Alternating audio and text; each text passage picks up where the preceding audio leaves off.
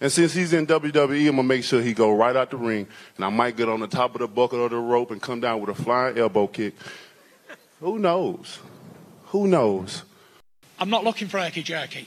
I want him to meet me dead in the centre of the ring. Let's have a slugfest. Best man stands up, loser goes down. I got 20 knockouts out of 29 wins. He knows he was rocked 3 or 4 times in that fight, but I never had the gas to finish him. I'll be honest and truthful. I didn't have the gas. After the layoff, after all the weight loss, I never had the gas to put my foot down. This time I can turn that screwdriver until he's gone. And I want to meet him head on. El Mono, in the centre of the ring. Let's make it a Tommy Hearns, Marvin Hagler type fight. Best man stands, the loser goes back and recruits. Back to the gym, back to the drawing board. I'll meet you, Deontay, in the middle of the ring, 22nd of February. I won't be running. You won't have to look anywhere for me.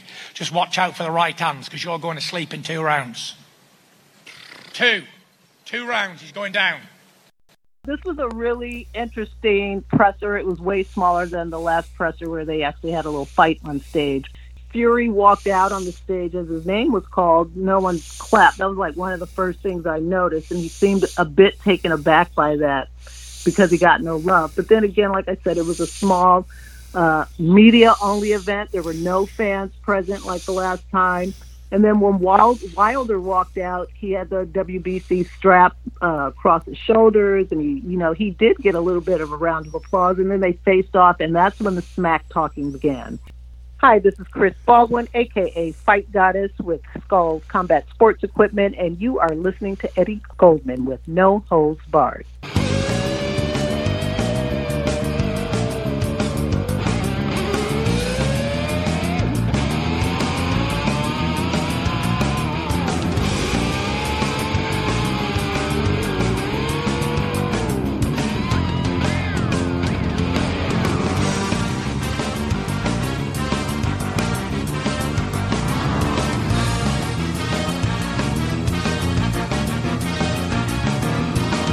Hello, everyone around the world. Once again, this is Eddie Goldman on No Holds Barred.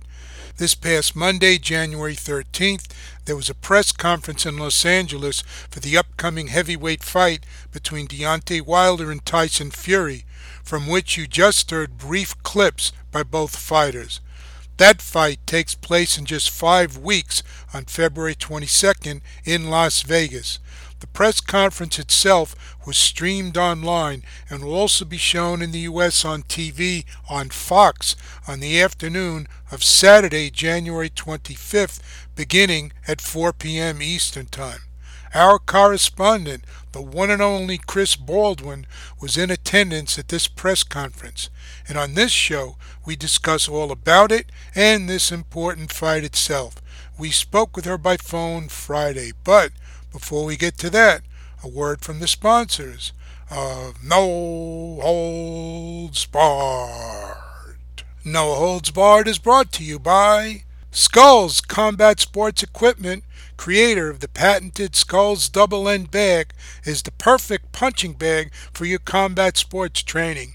Skulls Double End Bags provide a realistic striking target and help improve speed, distance, and timing skills. Hang it and hit it right out of the box. No pump required. Skulls Combat Sports Equipment. That's Skulls with a Z. Advancing combat sports equipment for the next generation of fighters. For more information, go to Instagram and Facebook at Skulls with a Z Combat Sports. And Adolphina Studios, original art prints and handcrafted fine jewelry. For more information, go to Etsy.com, that's Etsy.com/shop/Adolphina Studios, that's ADOLPHINA Studios. Hello everyone around the world, welcome back. This is Eddie Goldman, No Holds Barred. After saying there would be no pre-fight press conference other than the week of the fight for the Fury-Wilder rematch on February 22nd, there was one this past week on Monday in Los Angeles, and Chris Baldwin was there. She's going to tell us all about it, and we're going to discuss this fight, which obviously is an extremely important fight in all of boxing and in the heavyweight division, But we're going to find out a little bit about what went on at this event. And once again, welcome to No Holds Barred. Thanks, Eddie. It's a pleasure to be on. Yeah, this was a really interesting presser. It was way smaller than the last presser where they actually had a little fight on stage. But I when Fury walked out on the stage as his name was called, no one clapped. That was like one of the first things I noticed. And he seemed a bit taken aback by that because he got no love. But then again, like I said, it was a small media-only event. There were no fans present like the last time. And then when Wilder walked out, he had the WBC strap across his shoulders, and he did get a little bit of a round of applause. And then they faced off, and that's when the smack talking began. And I tried to get a little bit closer to the stage, and I think I overheard Deontay telling Fury that he had no clue how he got down on the canvas or how he got up, and he promised to knock him down again. And then the usual. Presser, the way they structured this, they had the Sugar Hill come up and talk, and he pretty much said that with Wilder being the biggest puncher in history and Tyson being the best heavyweight boxer in history, I was like, okay, that's kind of interesting. That this is why this fight is so historic. So what did you think about that? Did you watch the streaming? Yeah, I watched it, and I listened to a lot of the audio of it without the nonsense and cutting out a lot of everybody getting up saying I want to thank everybody else who's on the stage and all that. You have to understand Tyson Fury has he's already been in the WWE a little bit. He's talking about going back to the WWE. And like Ali, he's picked up a lot of this WWE braggadocio stuff. So in terms of what people are saying, aside from the usual hype and all that, you can't pay a whole lot of attention to any of it in terms of what it really means. You have to analyze it independently. And I think all this stuff about... I think Deontay Wilder is extremely one-dimensional, and this came across at the press conference itself. And I think Fury is not a big power puncher, although you don't have to be a big power puncher to hurt Wilder. As even Brazil, before he got knocked out by just sort of standing there and getting bombed with a knockout blow. Brazil even had Wilder in trouble on the ropes in their brief fight for a short period of time, and he rocked Wilder during that wild first round, the only round of the fight that they had. I just think that you have to analyze this stuff independently because what they're saying really is to hype the fight, to market the fight, to present a narrative which suits them but doesn't necessarily have anything to do with reality. And Fury is particularly good at that, particularly creative at that. And I think that's a lot of what he was really doing. And to me, Wilder's just so bad at all of this stuff. He was mocking Fury for being in the WWE, and he said he was that he might do the same thing and give him a flying elbow kick. What is a Yeah, he did say that. Now, look, you don't have to follow. If he doesn't follow WWE, that's great. But how can you talk about an elbow kick? What is this? What is going on in this guy's battered brain? And Fury was working everybody. It's the old pro wrestling term, to work people. Of I'm going to knock you out in two rounds, and all this stuff. And so now he's put into Wilder's small brain that maybe he has power that we don't know about. Maybe he's really in good shape, unlike in the first fight where he was just coming off for a few months before. Losing all that excess weight, ring rust and all that, maybe he's better off this fight. So now he's put it into their heads. I don't think it's likely at all. I think it's one of the least likely outcomes that Fury wins by a knockout, unless there's, you know, a cut or something like that. But we're talking about a regular knockout. I think that's extremely unlikely. Although he does have power, it's just not the top level power. So, but he did hurt Deontay in the last fight. Yeah. He did hurt Deontay in the last fight. He just said, and he did admit he didn't have the gas to finish him. That's what he said. But I think it's going to be, I think it could be done, but he has to have a really good strategy of where to do it and when to do it. I think he could hurt Wilder on the inside. Or, well, I thought when I rewatched the fight, I think it was the fourth round, Tyson did. He did rock, it looked like he rocked Wilder, but, like, you know, it was one or two punches and he backed off the guy. I'm like, what are you doing? You should be, you know, smothering him right now or just trying to take him out, but he didn't do it. And then he said, hey, I had him a couple of times and I just didn't have the gas. So now he's training to sit down on his punches and land that right hand, and that's why he chose Sugar Hill as his coach for this fight. Well, he chose him for a couple of reasons. The first thing is he parted ways with Ben Davison because in his last fight with Otto Wallin, he did not look sharp at all. And it was even before he got that really bad cut. He just didn't look real sharp. And his father, who, by the way, is banned from entering the United States because he went to prison for a few years for gouging a man's eyes out in a sort of a street fight. Yeah. So he, because of the criminal background, he can't come to the United States. So his father said he looked weak as a kitten and all that.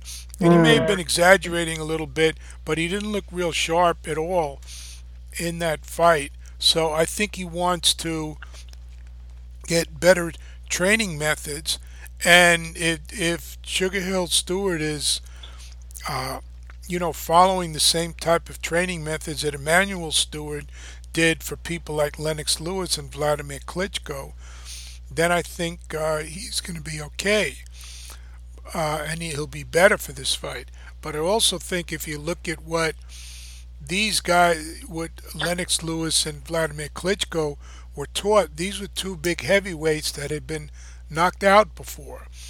And he taught them a lot to use their height and reach, use that, particularly with Klitschko, use that left hand as a jab to keep people away. And then when the time is right, go jab, jab, jab, big right hand. But I think Lennox Lewis and Vladimir Klitschko had a lot more power than Tyson Fury has. But the question is with Wilder's chin, because he's out of position so often. If Fury catches him out of position, can he take advantage of that? I think I think that's certainly a possibility. Other people haven't really been in that position to do it. Luis King Kong Ortiz in their first fight had Wilder in trouble at one point. And but it was too late in the round, and in the seventh round, and then the New York Commission doctors gave Wilder all that extra time after the seventh round to recover, and then Ortiz ran out of gas, and in the rematch, Ortiz had dropped some weight, but he's older, and the power, the electricity from Ortiz was pretty much gone in that fight, but he outboxed him for 6+ rounds, almost 7 rounds. And he's been outboxed. Yeah, I liked his boxer. Yeah, Wilder's been outboxed by lesser fighters like Gerald Washington for 4 rounds. So it'll be interesting to see what he does. But I think that, what combination of tactics Fury uses. But I think most of this is really hype. I think they really know their best bet is getting a decision win and keeping away from Wilder's power and doing a better version of what he did in their first fight. Right. So Wilder then will have to come out like he and to knock him out. I mean, that's the only way he's going to win. So yeah. I don't think he can outpoint Tyson. Wilder's 34 years old. He's been training with Mark Breland, an Olympic gold medalist who was better as an amateur than a pro, but for a trainer, that boxing ability really helps him. But he hasn't really changed that much. He hasn't learned that much. His punches maybe have gotten a little straighter, but he still throws wild punches. Windmilling. Yeah, the windmill. He's still open. He can get hurt. He can get crowded. I don't know if anybody seriously worked Wilder's body over a period of time in a fight, which I think would really be key. And he's getting older too. The question is, since the last fight, what's in the 14 or so months between the first fight in December 2018 and February 2020, February 22nd, how much have they changed? And you could make the case that they both lost a little bit in that year. Well, I don't think Wilder cares about that, honestly. I'm just going to quote what he said. He says, when you have devastating power like I do, you don't really worry about points. It's a 12-round fight, 36 minutes. Somebody's going to make a mistake, and guess what? He's going to make more than one mistake. He was talking about Fury. So he really is. I don't think even with his new coach, not with his new coach, but with any of his training in camp is going to transfer to the ring. I think he'll probably resort right back to his old style and count on that right hand to take Fury out. Well, that's certainly a possibility, and that's one of the things that makes this fight intriguing. Is I've said from the beginning, you can make a very reasonable case, a very educated case for either fighter to win. And that's one of the things that makes this so big. It's not, you can make a case for either guy. And talking about educated boxing people can do that. And that's going to be the calculus that gets played out. Wilder's bad boxing skills and ability, but his top-level power versus Fury's very elusive boxing skills and middling power, but better able to take advantage of a fighter's mistakes. And, he couldn't knock out Otto Wallin. If you look at, since he's returned, the only fighter he knocked out very quickly was this Tom Schwartz guy from Germany, who was not highly regarded, never fought any top-level fighter before. And people thought, he's fighting another European with a name that's difficult for most Americans to pronounce, so this guy has to be the same thing. Well, Wallin was a better fighter, but he couldn't knock him out and knock him down. And then he got cut, even after he survived the cut. And in the previous year, he had the joke fight with Safari. That was ridiculous. But when he fought the journeyman Pianetta, he was just coming back. But he needed the rounds, but he didn't knock him down. So I don't know why, why a lot of people might, or some people might think he's going to so easily be able to knock Wilder down. I think it's possible. Anything is possible in heavyweight boxing, and it depends how each fighter is that particular day. I think one thing in Fury's favor is that mentally he seems a lot more there. He seems a lot more confident, better trained, and there have been certain clues about Wilder. They were supposed to do TV interviews on some college football games a couple of weeks ago. Fury was there, and Wilder didn't show up. Then he really was not active on social media for a couple of weeks, where either he or his team posted a lot of stuff and maybe a lot of nonsense, but it was way too quiet. And this is like after the fight had been officially announced. So is something up in his camp? I don't know. Yeah, do you think he got hurt or something? You think he got hurt? Maybe hurt his hand? That's a possibility, or was sick or something. I mean, anything that's gonna. It's already a short camp for him, because he fought November 23rd in the rematch against Ortiz. He's fighting 3 months later, so it's already a short recovery period in camp, and now it seems even shorter.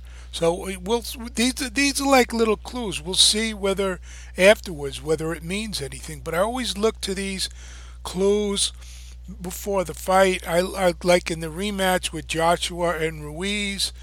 I look to the fact how Ruiz they planned a media conference call, at least for the American media, with Manny Robles, his trainer, and Ruiz a couple of days, day or two before the fight. And Ruiz didn't show up, and Manny Robles said he didn't know where Ruiz was. You look at little things. Then, of course, he weighed in, enormously overweight. You look at all these types of things. Right? Yeah, which Manny wasn't training properly. So it said something was wrong in that camp. So we're just trying to pull out some clues from what is going on. Which might be one of the reasons that the bookies have Fury a slight betting favorite. Really? Yeah, but it's very small. I mean, the last time I looked, it's very, very small. Right. And most people felt he won the last fight also. He says these two guys have been in the ring for 12 rounds, and Wilder knocked him down twice, but you have the point system when there's no knockout, and you have the rules of boxing. And he got up in the 12th round around the count of 5.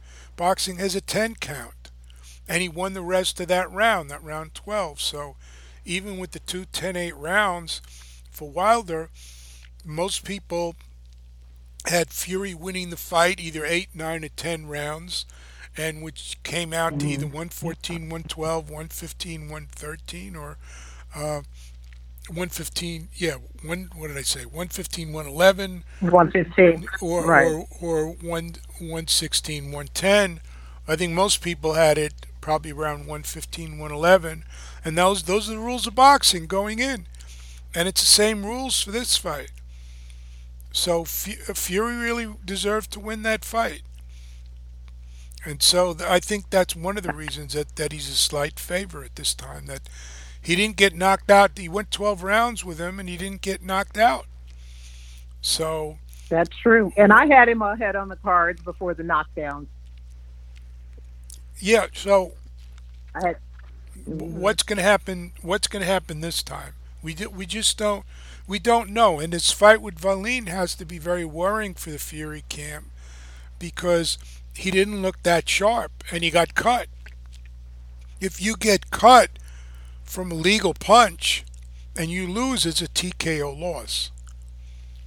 That's the rules of boxing. Whoever it happens to, those are the rules of boxing. Right. If you get cut and they determine you can't continue, and it's from a legal punch, you lose the fight. So right. He's already been cut in his last fight. And then he went doing his WWE stunts, about a month or so later, where he didn't get cut, and he says it's all healed and all that. It might be. But Wilder's going to go searching for that. But you also know if he goes searching. Well, he said that in the press conference. Yeah. Yeah, he said that. He's going to try to open that cut up. So they're going to work on a counter, because the cut was above the right eye, so if he's going to try to open it up either with a jab or a left hook or something like that, Fury's going to look to counter that. You got it like chess. You got to think so many moves ahead. Right, exactly. Which is why they should. I'm looking forward for it. Yeah, this is the kind of thing they should be selling the fight on, in every other sport, most other sports, except the decadent version of MMA that's out there right now. Virtually every other sport does this. They line up the different strengths, and I know I've been watching over the years more baseball than any of these other sports, but when there's something going on, when there's a World Series or a big game, they'll talk about the strength, the pitcher and the pitcher's strengths and the lineup and who's a good hitter and who's a good fielder and the matchups and all that kind of stuff in order to do it. And they don't have to have name calling. I mean, they do, as the Astros scandal shows, they do their cheating behind the scenes. But in boxing, they have more and more modeled this stuff after the fake wrestling. And they don't see the relationship of the decline, the gradual decline over the years of boxing to making the culture just so disreputable. Well, I wish they would clean up some of the aspects, like the judging, and some people say they're still fixing fights and all that garbage.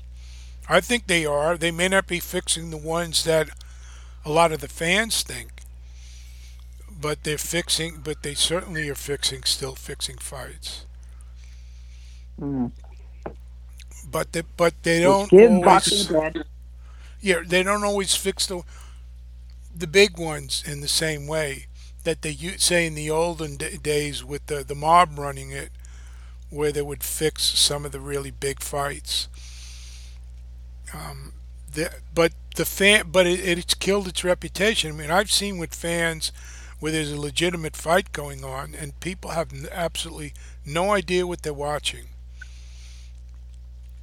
and they think something is fixed. When there's like a liver shot that knocks somebody down, and somebody that sort of delayed reaction, and when you go down and you get counted out, people think that's fixed. Get hit there by a professional boxer and then tell me it's fixed. Right. But you have the media also. Most of the media has no idea what they're watching, too. And so how can these people report on this stuff? I mean, you have this guy that's been around for a long time for ESPN, Dan Rafael, still defending his view that Wilder won the first fight. He has no idea what he's watching. You can, if you make a mistake or whatever, you could call something wrong, whatever. You're watching a zillion and one fights. This happened, but he's still defending that view. The guy doesn't know. But is he defending? Is he defending that view because technically he did win the fight? No, he didn't win the fight. It was a split draw, and the one judge that gave it to Wilder was roundly viewed, as one of these ridiculous decisions that we see in boxing every week. If you watch it every week, you're probably going to see a ridiculous decision every week. Right. And you saw one, Right, you're right. I'm sorry. I meant because it did. That fight ended in a draw, but I see what you're saying. He's thinking Wilder won the fight because Wilder knocked him down twice, and it should have shown that. On points, you total up. Points, it went 12 rounds, so you total up the points. But if you total up the points, and that was a 10-8 round, and as I said, Fury came back. Not only did he not get knocked down again, he won the rest of the round. So, yeah, that's a 10-8 round. That was a clean knockdown, 10-8 round for Wilder. So you add up the points for the 12 rounds. Everybody that had Wilder, that had Fury winning, had that a 10-8 round. I mean, I guess just about everybody that knows anything about boxing. You add up the points, and whoever was ahead at the end of the 12 rounds. So my point is that you have a media where a lot of them are either incompetent or aligned with one or another promoter or network or somebody like that, and don't know what the hell they're watching and don't know how to report on it. And so the fans who are, you know, going about all their daily stuff and working and this and that, and maybe they watch some of the pre-fight stuff and read some of this stuff and all this, and then they settle in. They're not experts. They're just fans. And the people that are presented as experts don't know what the hell they're talking about. Just tell them a lot of nonsense. It makes it much more difficult for the sport, which is why the most coverage of the press conference and the most discussion that I've seen in the last week was about Fury's ridiculous claim that he masturbates 7 times a day or something like that, the scandal gossip page TMZ picked up, and that's been the most discussion. And not one place as I've seen even connected. This guy views himself as a WWE guy. You don't think he's not going to make something up just to get headlines? You know, and this is the level of discussion, not what has to go on, what are Fury's chances of knocking him out. This has been more in the background. Yeah, he's turned it into an entertainment segment. Yeah, exactly. So I don't think this fight's going to do well on pay-per-view at all.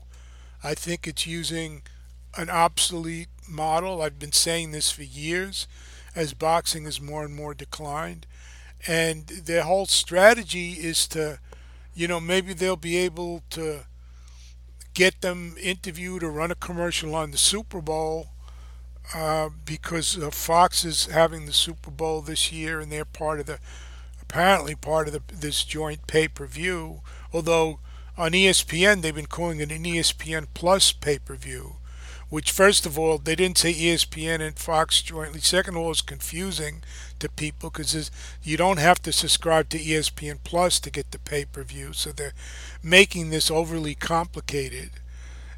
But football fans, NFL and college football fans, are basically used to watching their product every week for free. I mean, there are some that will get paid for the Sunday ticket and all of that, but you watch the Super Bowl for free. If you go to a bar or a restaurant or something, they're not going to charge you. You're just going to put on Fox and put it, or the friend's house. They're not going to charge for that. If you want to watch it at home, it's going to be on your Fox station, and I think it's going to be streamed also. I think the last few years they've been streaming it for free, not as part of a pay service for the Super Bowl. And so this is the great, you know, showdown in the NFL for people that watch that sport and casual fans. It's a big event, no doubt.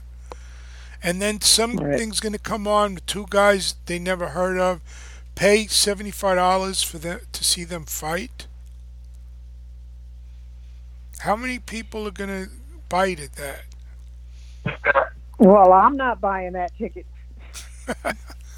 Yeah, that's what I mean. I don't think it's going to do well. I don't think it's going to do well at all on pay-per-view, and they've already mangled the promotion for it, you know, in the period before the fight. They started too late. Why they didn't announce it the week after Wilder's fight with Ortiz and do a press tour before the holidays made absolutely no sense. Yeah, I think I heard them say they signed a contract or they signed a deal late or something. Yeah, why was it signed late if supposedly it was the rematch is agreed upon after December 2018? Because they're trying to get the 2 networks to work together, and they're both being, you know, they both have these exclusive deals, and they're trying to get an edge over each other on it. And we're already seeing that, as I said, with the way it's been presented on the ESPN telecast. It's just an ESPN Plus pay-per-view. Right. So you have, I don't think this is going to work that well. It's certainly going to be an important fight for boxing. I've said that all along, because it has. Joshua had been the number one heavyweight till he lost to Ruiz, and even though he beat Ruiz in the rematch, virtually everybody has the number one and two heavyweights in the world as Fury and Wilder. And you can have number one and two fight. And that person will be regarded as the number one heavyweight in the world, the winner, assuming that it's not a Las Vegas decision, you know, with the usual controversy or some type of nonsense. You know, which is certainly a possibility. Which is another reason, by the way, not to bet, you know, because it's boxing. Exactly. So it's obviously an extremely important fight, but it's an important fight for boxing fans. It's not an important fight for the general public in the United States. Now, I just want to see Wilder and Joshua fight next. That's all I want to see. Yeah, boxing people want to see the fight because of its importance, and because the last fight didn't solve everything because of the absurd split draw decision. But it ended inconclusively in that sense. Even if you thought Fury won, you know, he did get knocked down 2 times. What would happen when they fight again? And there have been many, many heavyweight rivalries that have had rematches and trilogies over the years. You know, Ali and Frazier, Riddick Bowe and Evander Holyfield. Right. You can mention them. Or just some with rematches. Lennox Lewis and Oliver McCall, and probably higher attention was given to Lennox Lewis and Hasim Rahman, and you know, you could add a whole bunch of them to that list, and more recently Joshua and Ruiz. So there's the history there. It adds all that adds up to something that's intriguing. They're not getting that across. They're going to put him on the Super Bowl. What do you think is going to happen with Ruiz? Where does he go from here? I don't know. He's started to post some pictures on Instagram that he's training a little bit, but we don't know if he's going to be with Manny Robles or whether he's going to split and blame Manny Robles for the fact he didn't train properly and was eating himself out of shape for the last fight. I'm not really sure what's going to happen with him. He's also a PBC fighter, and I think the Top Rank let him go, and that PBC let him fight with Joshua when he was a big underdog as a last-minute replacement for Miller. I think that the people there must have known his lack of discipline, and there are just some fighters who underperform and who have a lot of talent. But their lack of discipline hurts them. I mean, I think I'd mentioned this to you a while back about Chris Areola, who was not as good of a fighter as Ruiz, but was a really good fighter, but wasted a lot of potential by constantly coming in out of shape, overweight, not training properly, drinking beer all the time, that type of thing. Well, yeah, as long as I've known Andy, he even told me one time he had to move out of Vegas because he just couldn't focus on boxing. And I think that is why Top Rank cut him loose, because I wasn't understanding why Top Rank wasn't, you know, putting him in fights. Like, why is this guy stagnant right now? Why isn't his career moving along? And then you learn that he's got a... You know, he likes the girls, he likes the limelight. And so now, he's pretty much back to square one.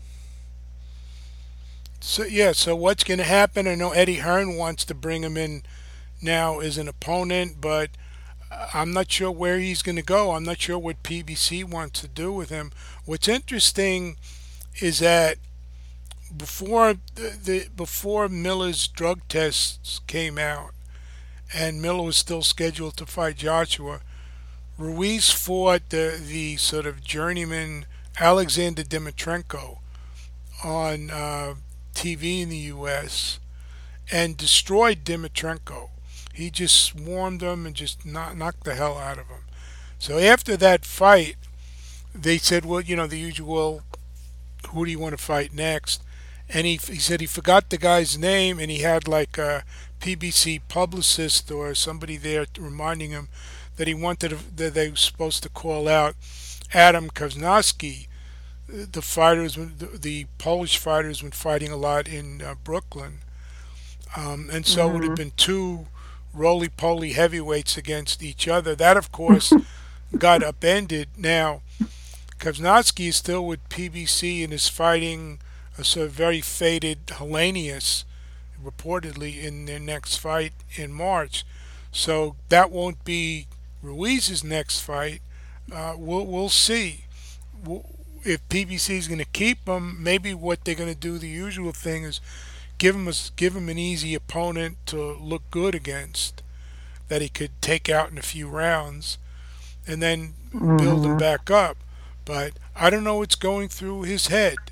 He on the one hand, he earned an enormous amount of money for these two fights with Joshua. On the other hand, he blew a chance at sky-high money if he had, won that rematch. Not thinking long-term. Yeah. Right.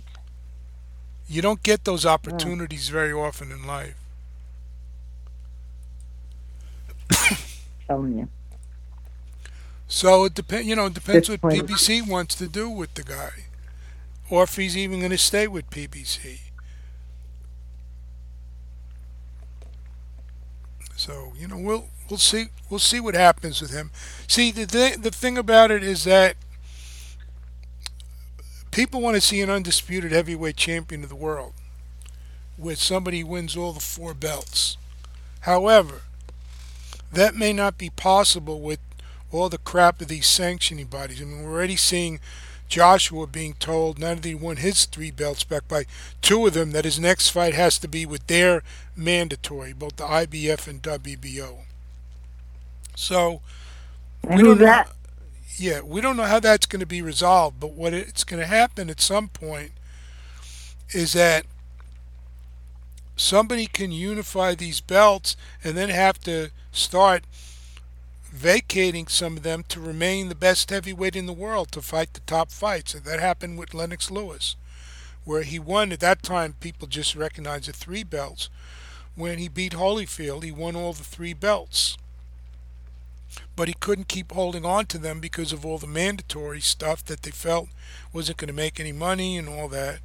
So he relinquished them and nobody cared because, yeah, he lost to Rahman, then he beat Rahman, and he was regarded as clearly, until he retired, the number one heavyweight in the world. So if Joshua, say, has to relinquish one of these belts and at some point fights the winner of Fury and Wilder, if there's a decisive winner, and afterwards the winner will be regarded as the number one heavyweight in the world, that fighter may not hold all of these sanctioning body belts, and you're going to start seeing middling fighters fighting for these titles, as you originally did when Joshua fought Charles Martin to win his first belt, his IBF belt. So that could provide an opening for guys like Andy Ruiz to pick up another belt somewhere along the way. Rahman, at some point a few years later, picked up another belt when the belts were all divided up. And so Ruiz, you could have younger fighters like Daniel Dubois, who I think is a tremendous amount of potential, just like 22. He could pick up some belt to get a fight. So you could start having three or four different, quote, heavyweight champions, but with one of them being regarded as the number one heavyweight in the world if you have this showdown between Anthony Joshua and the Fury Wilder winner. Right. Of course, the other wild card I always say is what's going to happen with Fury. He's always talking about retiring. He's saying he has 3 more fights. He says this off and on.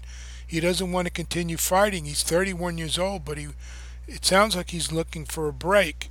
So with the WWE, he says after he smashes Wilder, he's going to smash Brock Lesnar in the WrestleMania show, which is, I think, in April. He always seems to be looking for something else. So how long is he going to be continuing to fight? If he fights Wilder once or twice more and maybe fights Joshua, how longer in 2021, 2022 is he going to continue to fight? So that's going to open up a lot of these chances for people to win belts. Dillian White is another guy that could, he has the interim WBC championship. There are all these cockamamie belts that are out there. So that gives a lot of these guys a chance to become a, quote, world heavyweight champion. And it's up to Ruiz. Is he going to seriously train? Whether he stays with Manny or not, is he gonna stay with Manny or get a good trainer and be disciplined? The problem is with, unlike Rockman was a different situation, but with Andy Ruiz Jr. has a history of indiscipline.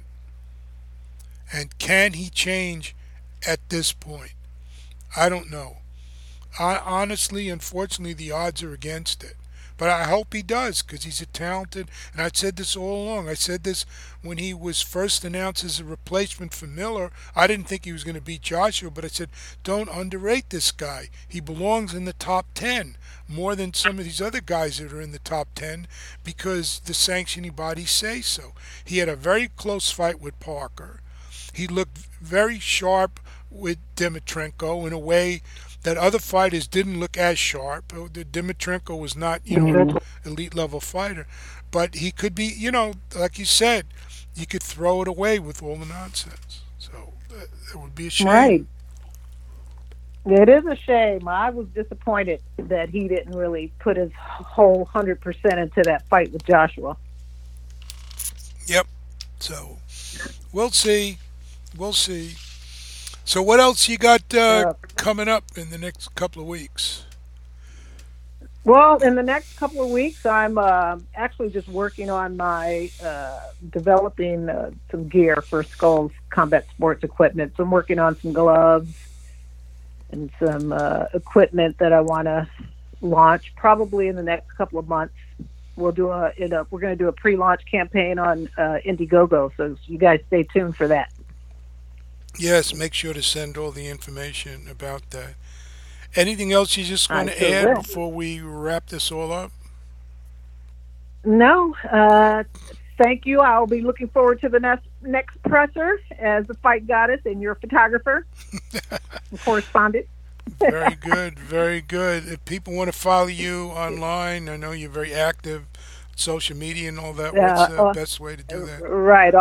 On Instagram, they can follow me at fight_goddess. And on Facebook, follow Skulls Combat Sports Equipment. Thanks a lot, Eddie. Well, glad to always talk with you. And, we'll be keeping up with this. We'll see what transpires with this fight as we're just a little bit over a month away from it. Excellent. I appreciate the time. Very good. Thank you, and we'll speak soon. All right, Eddie. Bye-bye. No Holds Barred is brought to you by Skulls Combat Sports Equipment, creator of the patented Skulls Double End Bag, is the perfect punching bag for your combat sports training. Skulls Double End Bags provide a realistic striking target and help improve speed, distance, and timing skills. Hang it and hit it right out of the box. No pump required. Skulls Combat Sports Equipment. That's Skulls with a Z. advancing combat sports equipment for the next generation of fighters. For more information, go to Instagram and Facebook at Skulls with a Z Combat Sports. And Adolphina Studios, original art prints and handcrafted fine jewelry. For more information, go to Etsy.com, that's Etsy.com/shop/Adolphina Studios, that's ADOLPHINA Studios. Hello everyone around the world, welcome back. This is Eddie Goldman, No Holds Barred. Well, that's going to do it for this edition of the show. Thanks for listening. If you want to follow my site, my blog, the easiest way is go to eddiegoldman.com. For No Holds Barred, this has been Eddie Goldman.